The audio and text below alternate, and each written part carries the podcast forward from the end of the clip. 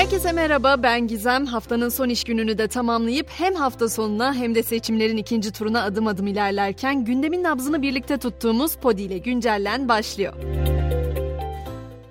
Elbette siyaseti konuşmaya, tartışmaya devam ediyoruz. Cumhurbaşkanı Erdoğan bugün İstanbul'da kadın buluşması programında konuştu. Seçimlere iki gün kaldığını hatırlatan ve rehavet uyarısında bulunan Erdoğan, sandığın telafisi olmaz diye konuştu.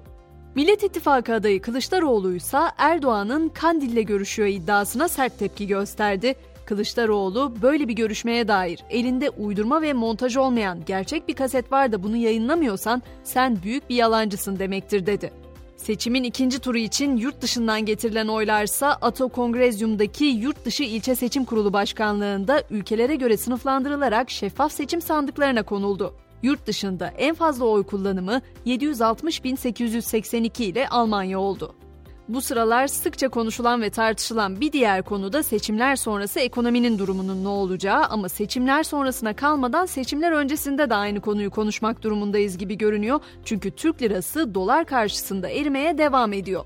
TL sabah saatlerinde dolar karşısında %1'in üzerinde değer kaybederek 20,47 ile tüm zamanların en yüksek değerini gördü. Gün sonu itibarıyla da dolar 20.01, euro 21.44 liradan el değiştiriyor. Gram altın 1254, çeyrek altın 2050 liradan satılıyor.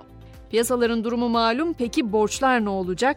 Borç yapılandırma başvurusuyla ilk taksit ödeme süresi de uzatıldı. Yapılandırma için başvuru süresi 30 Haziran, ilk taksit ödeme süresi de 30 Temmuz'da sona erecek. SGK ise maaşı geciken EYT'lilere bağlanan emekli aylığından mahsup edilmek üzere avans imkanı getirdi. Emekli adayları 2 Haziran'dan sonra avans talebinde bulunabilecek. Akşam saatlerinin sıcak haberi için ABD'ye uzanıyoruz. New York'taki Türk evine düzenlenen saldırının zanlısı Amerikan polisinin operasyonu sonucu yakalandı. Zanlının geçen sene çıkış yaptığı Türkiye'de yaralama, tehdit ve uyuşturucu bulundurma nedeniyle adli sicil kaydı bulunan Giresun nüfusuna kayıtlı Recep Akbıyık olduğu tespit edilmişti. Hazır yargı pencerelerini aralamışken Avrupa Parlamentosu'ndaki yolsuzluk davasında da yeni gelişmeler var. Dava kapsamında yargılanan eski başkan yardımcısı Kaili hakkındaki adli kontrol şartları kaldırıldı. Elektronik kelepçesi çıkarılan Kaili'nin ev hapsi sona erdirildi. Esrar satışının ve tüketiminin serbest olduğu Hollanda'nın başkenti Amsterdam'da ise yeni bir dönem başlıyor. Kent sakinleri uzun zamandır kente her yıl gelen 18 milyon turistin büyük çoğunluğunun amacının esrar tüketimi olduğunu ve taşkınlık yaptıkları şikayetinde bulunuyordu.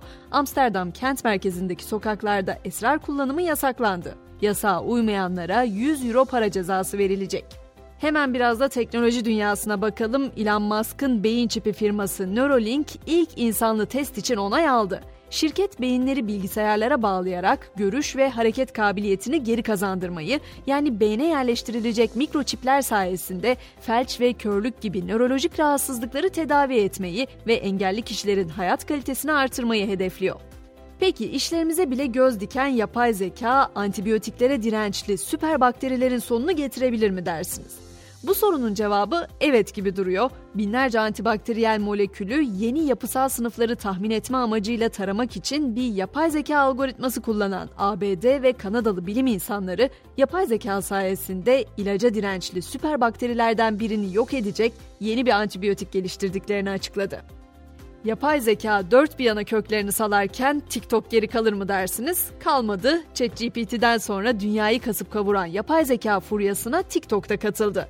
Taco isimli sohbet asistanını test etmeye başlayan video platformu kendi alanında devrim yaratmaya hazırlanıyor. Bu sohbet asistanı ile birlikte kullanıcılar izledikleri videolar hakkında çeşitli sorular sorabilecek veya öneriler isteyerek istedikleri içerikleri keşfetme fırsatları olacak.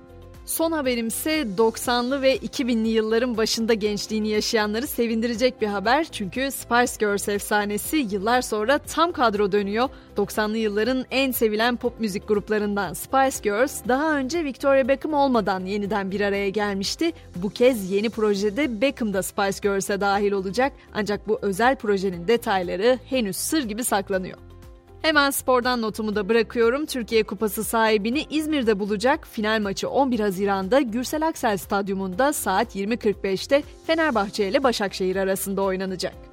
Ve haftanın son güncellenini noktalarken bu akşamın mottosu Kafka'dan geliyor. Kirli bir camdan bakıp herkesi ve her şeyi kirli sanıyorsunuz. Pazartesi günü umut dolu güzel bir haftaya başlamak dileğiyle şimdilik hoşçakalın diyorum ve pazar günü sandığa gitmeyi unutmayın diye de ekliyorum.